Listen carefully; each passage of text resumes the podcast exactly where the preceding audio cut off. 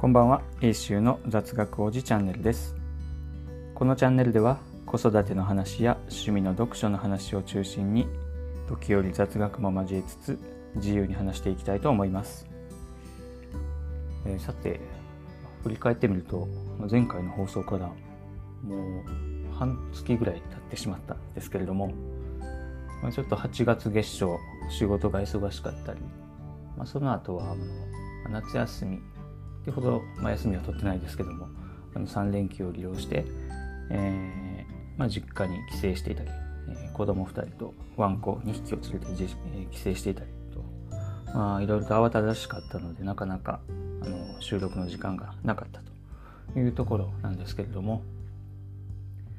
えーまあ、前回あの言ったかどうか忘れてしまったんですけどもあのこの間、えー上のお姉ちゃんのハンナちゃんが、まあえー4歳になりました。ということで、えー弟のケイ君も間もなく2歳になるということで、えー夏にそれぞれ一つずつ年を取って、えーまあ大きくなったなと、まあ、夏休み帰省中もいろいろ、プールに出かけたりしたんですけれども前は怖がってできなかったことがガンガンできるようになっているというところでなかなか成長を感じた、まあ、夏休みだったなというところです。えーさて今日は、まあ、久々ということもあるんですが、まあ、あの好きな、まあ、読書の話をしてみようかなと思うんですけれども、まあ、以前、まあ、このチャンネルの中であの、まあ、本を、えー選ぶときに、えーえブックガイドですねブックガイドがまあ役に立つというようなことを話したような気がします。まあ、あの大人になって、えー本を読もうと思っても、まあ、時間がなかったりあとは、まあ、意外と体力がいるんですね本。まあ、うっかり、ね、面白くて徹夜なんかしてしまうとちょっと翌日に答えるということもあって、まあ、この若い時はガンガン徹夜して読んでましたし、まあ、今も読んでますけど、はいまあ、そういったこともありまして、えーまあ、読める本の量には限りがあるということで、えーやっぱり外れを引きたくないということで、まあガイドブックである程度当たりをつけて、えー本を選ぶっていうのはなかなか有効な方法かなと思いますけれどもあの文庫本に関して言うと、まあ、文庫本がやっぱり一番読みやすい本の形かなと思うんですが、えーこの夏この季節っていうのはあの e ブックガイドがあの出てて、えー無料でもらえるんですけどもあの本屋さんに行くと、まあ、新潮文庫の100冊というような小冊子が置かれていて、まあ、今おすすめの本100冊があって、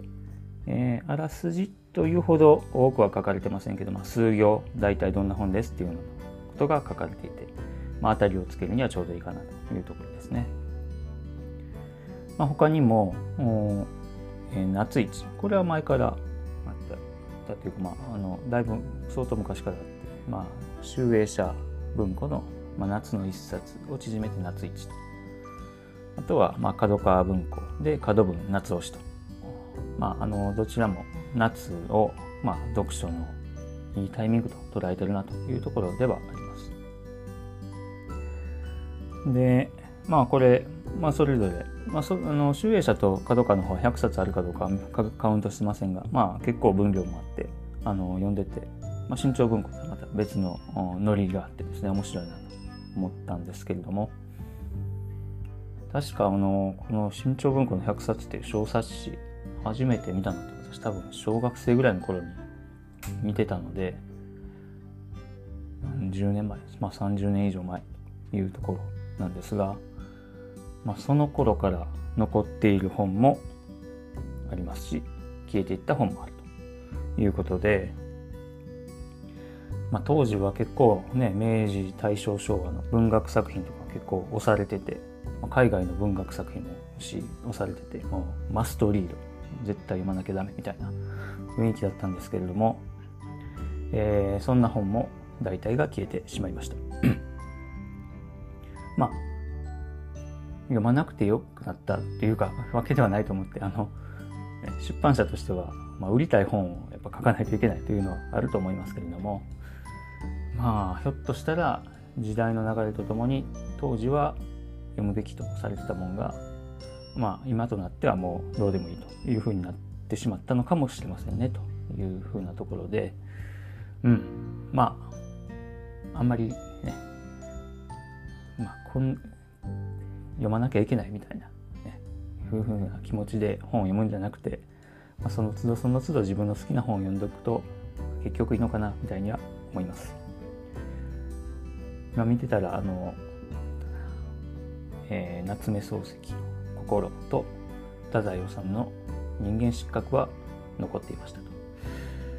まあ人間失格読み継いでいいのかなという気もしないでもないですけどもね。あとまああとあとは芥川龍之介なんかも入ってますと。というよりも逆に心と人間失格以外なんかね漱石とあの太宰あんまり読んでないような気もしないでもないですが、まあ、海外だとカフカの変身と神の異邦人だけはもうずっと残ってますね。まあ、読みやすいということもあるんでしょうけど内容はそんなに読みやすいかどうかは分かりませんがなんか他は結構消えてしまったかなっていう気はします。で、えーまあ、そんな中、あのまあ、新潮文庫の100冊の中で、